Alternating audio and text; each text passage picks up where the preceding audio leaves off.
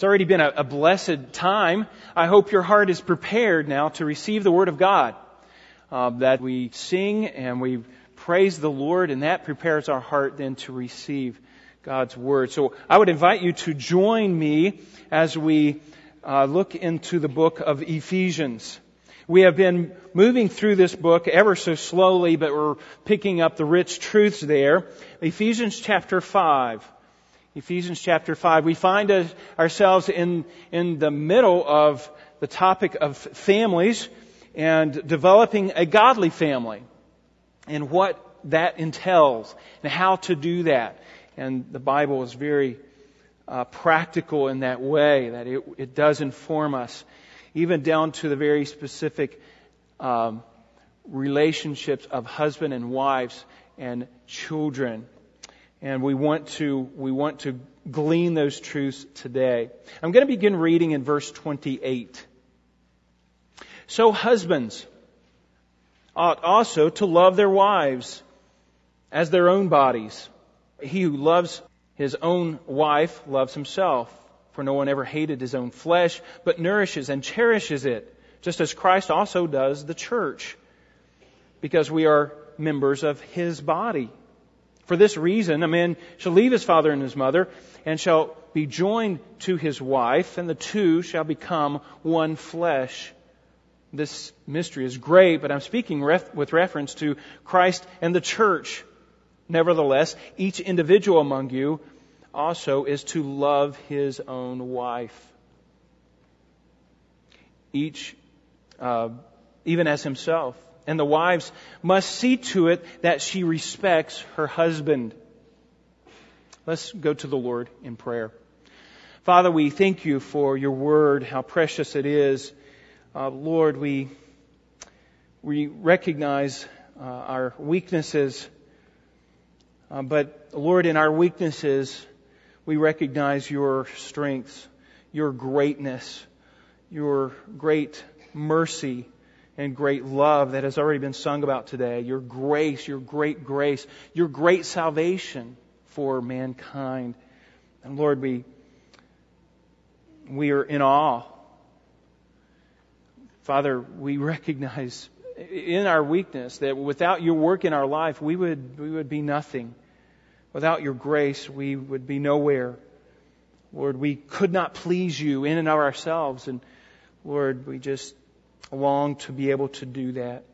Father, I pray that as we read your word today, that we would glean truths that would help us to please you, that would help us to work out in our lives a lifestyle, habits, characteristics that please you, that bring glory and honor to you, and that give credibility to the gospel that we proclaim. And we pray these things in Jesus' name. Amen. Well, the theme of the book of Ephesians is the church. It's the church. So it's not surprising when we find Paul taking up the topic of unity again. He has mentioned unity before in the past in chapter 4, and we can understand why. Because the church is Christ gathering individuals together to worship and honor Him. He gives us characteristics of the church here in this book, and what the church's purpose and how the church is to come together. And he gives some direct, good, sound teaching on the church. And so unity is a major part, a major theme in this book. But this unity is a little bit different. This isn't the unity within the body of the church, but this is unity that is from Christ, between Christ and the body of the body, the church, the body of Christ. And this unity that Paul's talking about in this passage is unity that comes through sacrifice and purification that he talked about earlier. And it comes from an unconditional love of Christ and His church. And this, like I said, the earlier mentions of unity are concerning the unity within the church. And this is the unity with Christ that the church has with Christ. And in fact, there's two analogies here. One is the body, the human body. We have the head and the body, and they work together. There's a unity there. But the other example, the other illustration of this spiritual truth is the husband and the wife. Now, the main emphasis here is actually of Christ and His church. Christ and His church and the unity that we see there. And those are spiritual truths, but He's fleshing those spiritual truths out with very practical examples. And those practical examples are the body and a husband and wife relationship. And those are two things that we can see and we can understand unity by those things. It just makes sense. Head and body moving together, unified. Husband and wife coming together and unified. But sometimes we fail to see our marriages in that way, and there's many things that take us apart, but or take unity, that kill unity. But marriage is about unity, bringing the husband and wife together. They become one. That's what marriage is. In fact, what we see in Scripture is that the husband plays the role of the host. He brings his wife into his world. This new bride, he makes her feel comfortable. He accepts her. He shares himself and everything that he has with her. He brings her into his confidence and trust.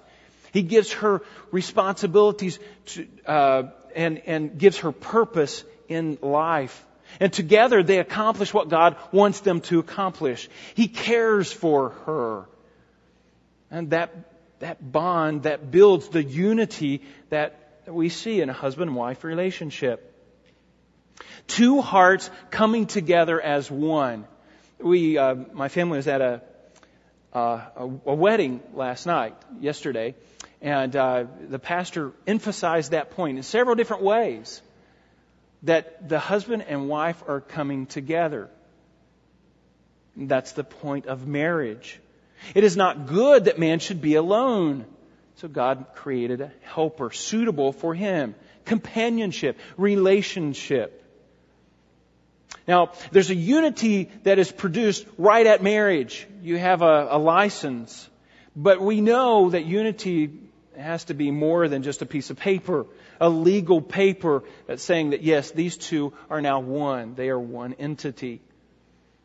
There's a unity that comes and that's produced in marriage and being together. And it should be preserved. Unity in your marriage needs to be preserved. Now, there's certain things over time that just kill this unity, as I mentioned. It just destroys unity between a husband and wife. And if we're not careful, it can destroy a marriage. Now, let me give you some of these. Number one is what I would say is Christ. Our love for Christ. Our love for Christ has to be first. And that actually then builds the two together. I believe ultimately that the first love, or the love of Christ first, builds a great unity. And number two, another destroyer of unity is pride. Pride.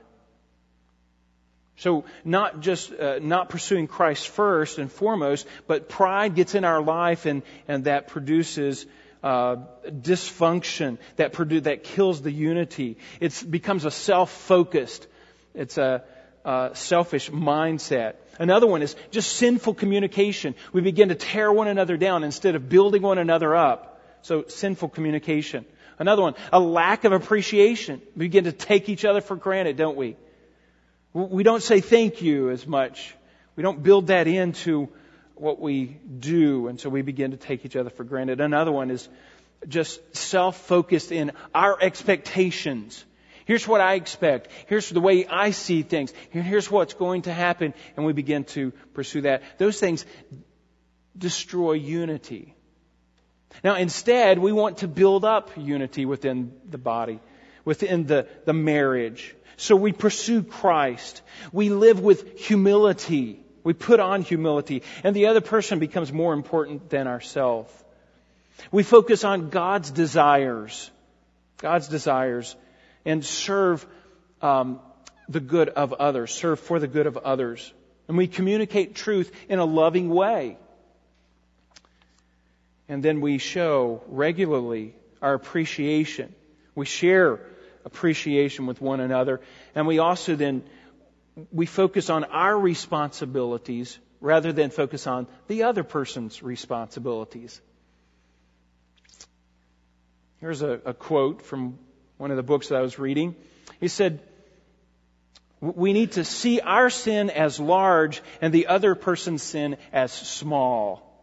If we want to build unity within the marriage, that's the way we need to see things. Now, that's a godly marriage. And that's what we're pursuing. We're pursuing a godly marriage. And Paul is wanting us to build godly marriages in the church. It's important for the church to establish and to have godly marriages. Now, let's look at our text. What we found last week is that a very simple command. In verse 25, the husband is commanded to love his wife. Love his wife. And the example for the husband is Christ and Christ's love for the church. Now, we saw that this is a supernatural love. This is a biblical kind of love. This is an unconditional love. And we really would only know this love because of Christ and His love for the church. And then we ask the question is, how does this kind of love look? What is it? How does it flesh its way out? And Paul gives us three examples, and we saw the first two last week. It's a sacrificial love, and it's a purifying love. And we saw both of those last week. And we missed one point last week, and we have the point, we'll make it up this week. It is a purifying love. So it's a sacrificial love, and it's a unifying love. It's a unifying love. And we see that starting in verse 28. All of these terms, all of these images that Paul uses are talking about the unity, the bringing together of the two. And it's a unifying love. Between the husband and wife and Christ's love for the church. And in this passage, here's the point. Here's what I want you to see. A godly marriage is a reflection of Christ and His bride in which the husband loves his wife in such a way to demonstrate to a watching world Christ's love for the church. We husbands are to represent that same kind of love and leadership that Christ has for His church. And we represent that to the world. As the world looks on, they then can understand and begin to grasp this supernatural kind of love, this unconditional love. And it's important, we mentioned last week, because for the sake of the gospel, it gives credibility to what we proclaim. People look and say, yes, there's something supernatural about that marriage. There's something that's different about that marriage. There's a love there. There's a sacrificing there. There's a purifying there. There's a unification there. So the question we want to ask about these particular verses, from verses 28 down to verse 32, we want to see, ask this question: how does a husband demonstrate this unifying love? And I think it is a unique love in Scripture. It's a sacrificial love. We can understand that. It's a purifying love, but it's a unifying love. It's a love that is all-encompassing. It draws people. It pulls people in and unifies the two within relationships. And Paul gives us three elements of unifying love. Now, just to let you know, I can count to higher than four or three. But just all of the points seem to be three or four within the text. So I'm not stuck. If there was 25 points, I would say there's 25 points that Paul gives us. But really, we see three. Okay? I know I just keep having 3 points here, 3 points there. But it's in the text. I'm just bringing you what's in the text. All right? Number one, let's get into it. Number one. How does a husband demonstrate or even produce this kind of unifying love? Well, number one, by knowing his wife. By knowing his wife. Now, it's implied in the text here. Look what it says. Husbands ought to love their wives. So, husbands, ought to love their own wives as their own bodies. That's that unifying, that pulling together, but a person knows his own body. There's such a close connection there. There's a uniting there that the person, there's a knowledge there, and it's implied in the text. There's a certain knowledge that comes with between the body and the mind. And then he says, knows his own body. He who loves his wife loves himself. For everyone who, no one ever hated his own flesh. Now, Paul is talking about this natural kind of love, this self-preservation love or protection. We protect ourselves. Even though we might not like our life and the circumstances of our life, we tend to shield ourselves from things that are being hurled at us. We protect ourselves. That's what we do. It's a natural instinct. And as the head of the body, Christ protects His church. Christ loves His church in such a way that He preserves His church. And how does He do that? He knows His church. This unifying love that Christ has, He knows His church. He knows His church. He knows His people. And I want you to see this. I don't want you to take this for granted. Look over to John chapter 10. John chapter 10, very important passage that you need to just let sink deep into your mind. John chapter 10. John chapter 10, verse 14. Couple passages actually. Verse 14 says, "I am the good shepherd. I'm the good shepherd, and I know my own." Very clear, very straightforward. I'm the good shepherd. I know my own, and my own know me. It's reciprocal. Christ knows us. We know Christ. In verse 26, he goes on to say, but you do not... Now he's talking about some of his enemies, these scribes, Pharisees that he's talking to here. He says, but you do not believe because you are not my sheep. My sheep hear my voice, and I know them, and they follow me.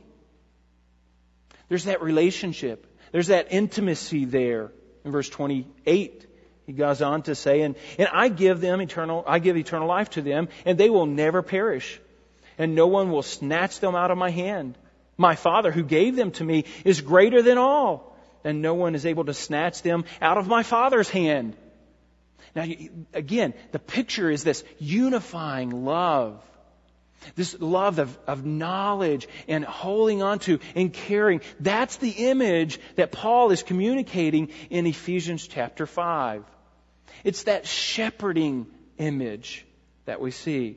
Christ knows His church. He knows His people. But notice also that we as His people should know Him.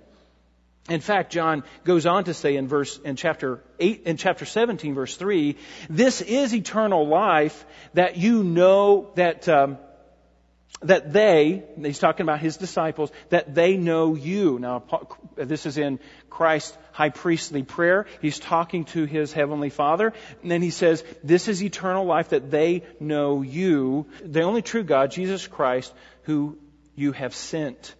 That's what eternal life is that relationship, to know that God and God to know us. So it's reciprocal. Christ knows us. He knows us intimately. And we are to know Him. We are to know God. We are to know God's attitudes on certain things. We need to know what attitudes, what words, what actions please God. We need to know those things. It's a cognitive thing. But relationships are built upon knowledge. And it's kind of assumed, but it's there. As Christ knows His church, we husbands are to know our wives. Now, the moment that I was reminded of this last night, my wife and I came together. July the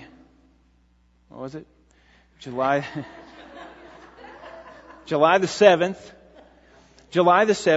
in 1990, and on that day we became one. We became married. We were united. Now, we could not get any more married after that day if we tried. We were married. We were united. But there's a certain element of just being together and growing together that over time that produces unity. And we do become closer, more intimate as time goes on, and we share life together and we enjoy one another. Another illustration of this, when I was young, we spent a lot of time out in the woods, and we just, our home was kind of up against Jefferson National Forest, and it was our job to discover every inch of that forest. That's what we did. We just spent more time outside. It's what we thought we were supposed to do.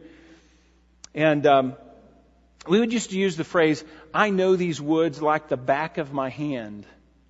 Now, I never thought about it, but I really don't know that I've looked at the back of my hand too much. But I knew those woods. I knew where the rocks were. I knew where the caves were and the cliffs were. I knew where a tree had fallen. You just become familiar with those things because you've done over and over and over. You've been there. Peter said it like this. An important verse for us to know as men. Peter says, "You husbands," and this is 1 Peter chapter 3, verse 7, "You husbands, in the same way, live with your wife in an understanding way." There's a cognitive element to that. There's a knowing to that. "As with someone who is weaker, since she is a woman, and show honor as a fellow heir of the grace of life." That's talking about marriage. "So that your prayers will not be unhindered." It's a strong spiritual, there's a strong warning to that. Know your wife. Know your wife. Now, how does a husband to do this? The example, again, is Christ. Christ's example is that He knows us intimately. And we as husbands then need to know and understand our wives. We don't get to know that knowledge by ignoring them, by not spending time with them, obviously. So what we have to do as husbands, our responsibility, if we are going to be the loving leader that we need to be in developing a godly home, we need to know our wives. We need to spend time with her. We need to be with her. We need to talk to her. We need to communicate with her. Now, this is a little strange. We need to observe her. I'm not sure that my wife would like for me just to observe her, but that's what we need to do. We need to observe her. It sounds a little strange, but I want to find out what makes her tick, how she is unique. I ask her questions. I listen to her answers. I experience her world. I get into her world. I find out what's going on with her. In fact, I reveal myself to her, and she opens up to me. That's a relationship. You understand those things. I don't have to explain that to you. But sometimes over time, we just forget. What is a husband? Well, let me go back here. Paul is not talking about the husbands just kind of losing their manhood and kind of getting into this ushy-gushy, girly stuff. And Paul is not wanting weak, wimpy men. Like I used the term before, Casper Milquetoast. He's not wanting that. He's not trying to get to that. But if we want to do our responsibilities as a husband of leading our home in a loving way, we must take it seriously. And part of that is knowing your wife. Knowing your wife. Now, what do you need to know? Here's a list for you on the screen. You need to know her capabilities and her limitations. You can push her too far. Don't do that. Know those limits. Know what she can do. Know her joys. What makes her happy inside. Know her challenges. What she struggles with. What her problems are. What's your problem? That's not the idea. But you need to know these things. Know her sorrows, her heartaches. Know her fears. What does she dread? What keeps her awake at night? Know her temptations, her sinful struggles, her physical and spiritual needs. What communicates love to her? Encourage her in? What discourages her and what encourages her? Now, if you husbands were to take a pop quiz right now, and I'd say, get out the piece of paper, you start listing those things, how would you do? Do you know your wife? There's used to, what was the game show on TV? The Newlywed Game, was that what it is? I don't know if I would like to get on that show. But would you pass? Do you know your wife enough? Gentlemen, why is that important? Because that's part of unifying. That's part of this unifying love that draws her into a relationship with you. You become intimate. It's not just an intimate physical thing. There's an intimacy there with relationship. So a husband demonstrates this unifying love by knowing his wife. A husband demonstrates this unifying love by caring for his wife as well. Look in the middle or at the end of verse 29. For no one ever hated his own flesh, he said, but nourishes and cherishes it. He's talking about his body there. The word nourish is to provide food for, just literally. Or they would use it for children, to bring up children. All you do is stick food in and they grow. You nourish them. You provide food for them. That's the idea. That's the word. I'm just telling you what it says. You nourish them. And then you also cherish them. And the word cherish is to warm. It literally means to make warm. And to comfort. So that's what we do to ourselves, our own bodies. We put food in, we get our warm clothes on, and we take care of ourselves. That's what you do as a husband that's what you do to your wife. In the same way. Now again, remember, he's talking in the physical world. He's given us a physical illustration of a spiritual reality. Folks, we are head and body united with Christ. That's the spiritual reality. Christ cares for His body. He nourishes and cherishes His body. He sure does. We talked about that last week with the Word. It says, but let me give you some illustrations or some examples of this. We see in Ephesians 2, verse 8, that He gives faith so that we can believe. It is a gift of God. It's this faith to believe. He gives us hope that purifies, we see in 1 John.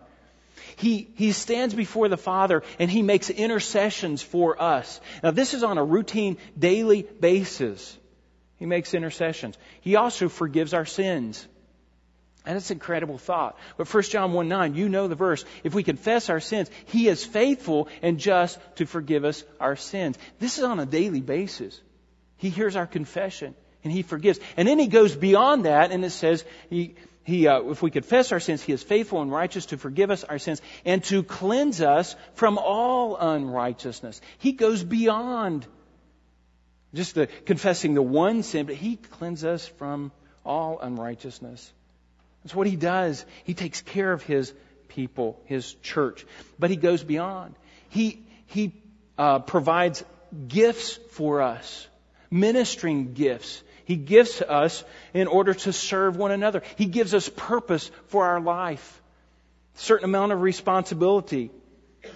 But we recognize it's funny. He gives us this responsibility, but ultimately He is in control. He helps us with these responsibilities, doesn't He? He energizes us for these responsibilities.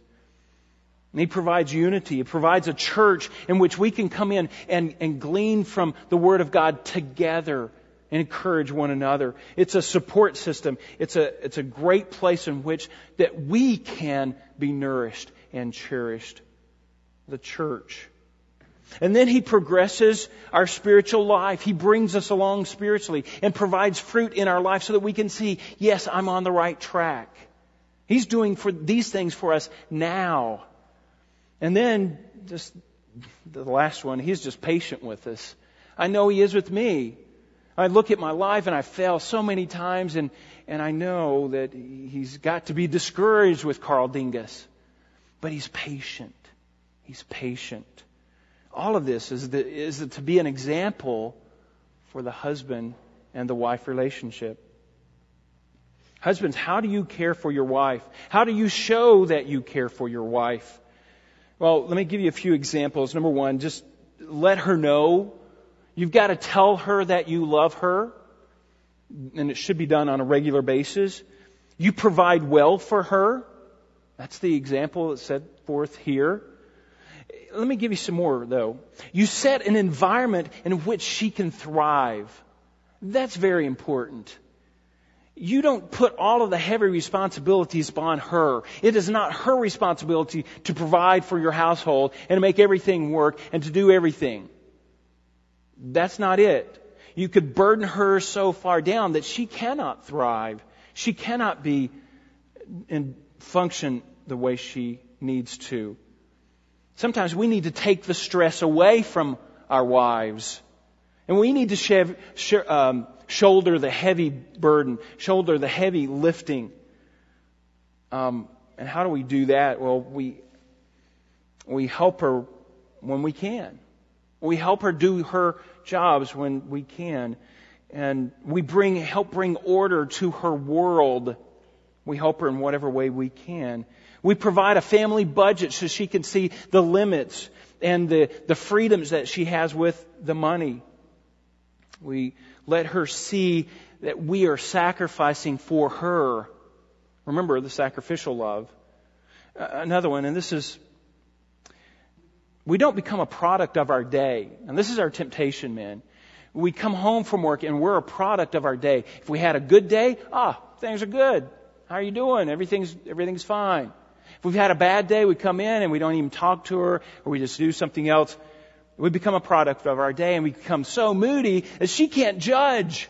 She doesn't know what kind of guy is going to walk through this door. Is it going to be a mad guy or a happy guy? She doesn't need to live with that. We be the same person that walks through the door every day. That's hard. That's hard for me because I tend to be a product of my day.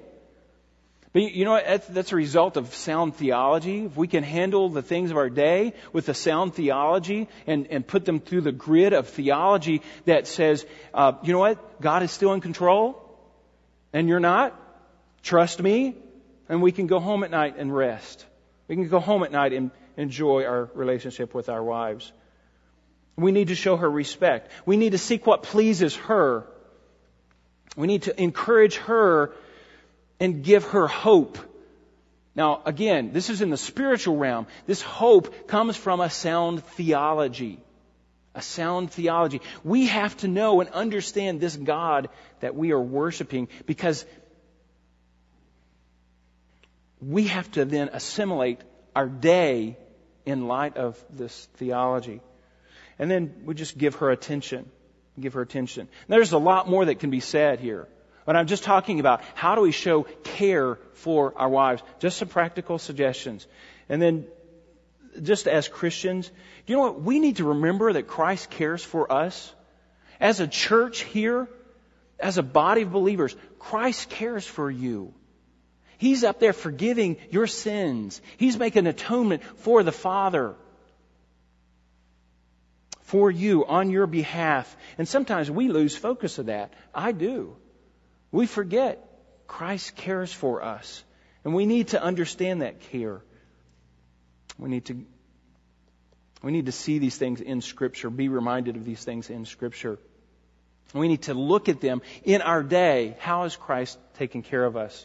Now, let's move on to the next point. How does a husband demonstrate this uniting love, this unifying love? Well, he knows his wife. He cares for his wife. And then look at verse 30, because we are members of his body.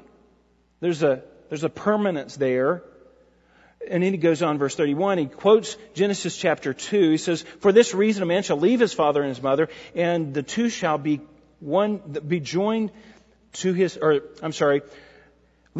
and his mother, and shall be joined to his wife, and the two shall become one flesh. There's a permanence there.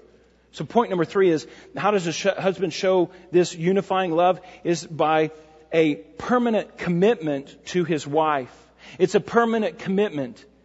I'll just move through this quickly. In the theological terms that we would use, we're talking about the security of the believer. The security of the believer. Christ secures his bride. He secures this bride. And how do we know this? Christ said, I will never leave you nor forsake you. Christ keeps his promise. He also talks about giving us eternal life. Eternal life. This is life that lasts forever. This isn't life that we might lose tomorrow, or we might lose the next day, or upon sin or some kind of event in our life, we're going to lose it. No, he gives us eternal life. He also gives us the Holy Spirit in Ephesians chapter 4, Ephesians chapter 1, that keeps us, that seals us. He also gives us a faith that produces this living hope within us, this hope that will not die. But I want you to see this. This is very important. Turn over to Romans chapter 8. Again, you need to see it in your Bible. This is Christ's love for you, his caring love for you, and this showing permanence. This isn't a flippant relationship. Marriage is a permanent thing. Christ's relationship with you is a permanent thing. And you need to see this. Romans chapter 8, verse 35. Who will separate us from the love of Christ? Now, this is one of the strongest passages in Scripture that talks about the permanent commitment of Christ and His church. Who's going to separate us from Christ and His love for us? Will tribulations? No. Not tribulations, not distress. What about persecutions? What about famine? What about nakedness? What about peril or the sword? What if they cut off my head? No. Verse 26, just as it is written, for your sake we are being put to death all day long. We are considered sheep to be slaughtered. This is talking about Christ. And for our sake, it's for us that He died. In verse 37, but in all these things, we overwhelmingly conquer through Him who loves us. He loved us. And so we conquer. Even though we're persecuted, even though we are weak and frail and could be put to death at the whim of anyone, God is still in control. He loves us, and we can overwhelmingly conquer. And this sums it up in verse 38 and 39. For I am convinced that neither death, nor life, nor angels, nor principalities, nor things present, nor things to come, nor powers, nor heights, nor depth, nor any other created thing will be able to separate us from the love of God, which is in Christ Jesus our Lord. Nothing's going to separate. There's a permanency there. Men, I have to ask the question, do you have that kind of permanency in your relationship? Do you? We as Christians should not think about divorce. It should not be in our vocabulary. Now, I know there's been many, many people to be divorced, and God is gracious, and God is patient with man. God is forgiving, and He will forgive. But we don't anticipate this. Like I said, it should not be in our vocabulary. There should be a permanence to our marriage. And these are very, very... Permanence in marriage is very, very important. It brings that stability that is needed. Now, how do we do this, men? Well, we think long term. We share the immediate future, but we share the immediate present, but we plan for the future. We set goals for our family together. Here's what it's going to be like when our children, we've already talked about this. This is going to be great. When our children are gone out of the house in about 8 years, we've already got, and time and counting. Here's what it's going to be looking like. And we talk about this. Why? Because we're not anticipating the next week or two that we're going to get divorced. No, we're planning our life together. We're planning to be together. So we plan a future together. Our children need to see this. We need to communicate this kind of attitude to our children. There's a permanency. And gentlemen, I think we need to think beyond just our generation. We need to look beyond to the next generation. We establish ourselves, but that permanency needs to be a legacy for the next generation and the next generation. Do you communicate that in your attitude and your actions? Do you communicate that to your wife? Or does she ever have thoughts in the back of her mind that you're going to leave? You're just going to pack up and be gone. Men, godly husband has a permanency about this relationship. There's a permanency there. Well, turn back to Ephesians. Now, let's wrap this up. We'll bring this to a close here. The husband is to love his wife. A unifying love is demonstrated when the husband he cares for his wife. He knows his wife. And he builds that permanency into that relationship, just as Christ does his church. But there's one last thing. There's one more verse that we need to consider. Look at verse 32. All this time you think he's talking about primarily about the husband and wife, but no, this mystery is great. This mystery is great, but I'm speaking in reference to Christ and His church. Now, he is talking about the husband and wife, but that's just an illustration of the spiritual reality of Christ and His church, the permanency there. And he's talking about this mystery, this something that was not known before is now known.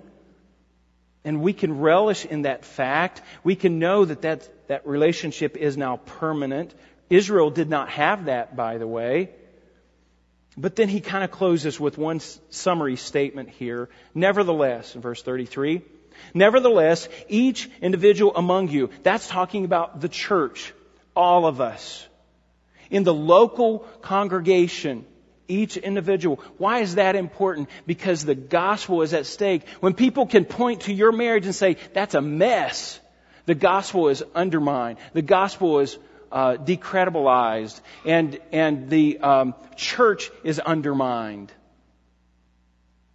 And it's important. Each individual among you, he says, also is to love his wife. Very simple command. Love his wife, even as himself. And the wife must see to it that she respects her husband. Now, what do you not see here? There's not a lot of complexity here. There's not a lot of psychoanalyzing. There's not a lot of personality testing. There's not a lot of, well, we don't get along. There's not a lot of all this stuff. It's very, very simple principles. Very simple principles. Paul could have given us a whole lot more. But you know what? He gives us some really two elements. Husbands, love your wife. Wives, submit to your husbands. Respect them. It's loving leadership and respectful submission. Remember that we talked about before. Why did he choose these? There's many other elements or many other sins that he could have addressed. But I think these are major sins that we or major areas that we struggle with. A wife. Now think about it. A wife must live and submit herself to an imperfect husband. An imperfect husband. And she has to do this with respectful submission. She knows his flaws. She knows his faults. And she's still to submit? Yeah. In fact, she could probably do a better job than he can in many situations. The husband is to sacrificially love his wife, to purify her and unify that relationship. He is to love his wife. This is a supernatural kind of love. And he is to deny himself. The very hard thing for a husband to do, to deny self. To fight against his own lust. And to keep his eyes under control and not wander away from home. But Paul nails these two principles. There might be more. But you know what? These are two crucial principles. And it's very simple. If we would genuinely do these two things, loving leadership, respectful submission, our marriages would be a whole lot better off. We would reflect Christ and His relationship to the church. That's unifying submission. Let me just kind of draw this to a close just with an application here. Husbands, are you seeking to establish a unifying love in your home, in your family? Do you try to pull this together? And then we as believers, we apply this just by looking at Christ's love for the church. It's a wonderful thing. There's a song that was written, George was a pastor from the 1800s. And this song, "O Love," it says, "O Love that will not let me go, on which I place my soul, I entrust my soul to." He had it right. I mean, that's right. It's a love that will not let us go. It's a unifying love. Let me give you one other. This is a more contemporary hymn, song or chorus. It's called "Your Love Compels Me," and it's written by Doug Holk. Your love compels me. Think about that concept. This is a unifying love. Let me read you the words. Your love compels me, Lord, to give as you would give, to speak as you would speak, to live as you would live. Your love compels me, Lord, to see as you would see, to serve as you would serve, and to be what you would be. It's a compelling love. It's a love that says, join me, pull into the relationship, come in and unify with me. Is that the kind of love you have with Christ? Do you have that kind of relationship with Christ? He's drawing you. He's pulling you in. He wants that kind of relationship with you. And the example is just the family. Husband's love for the wife. Let's go to the Lord in prayer. Father, these are deep and heavy, weighty things for us. May we not just look at them on the physical level, but understand them with our heart. Understand them with the spiritual reality that they are. That you profoundly love us, that you have sacrificed for us, that you are seeking to purify us and to unify us with yourself. Lord, we thank you for being the great God that you are. And we thank you for that kind of love. And we pray these things in Jesus' name. Amen.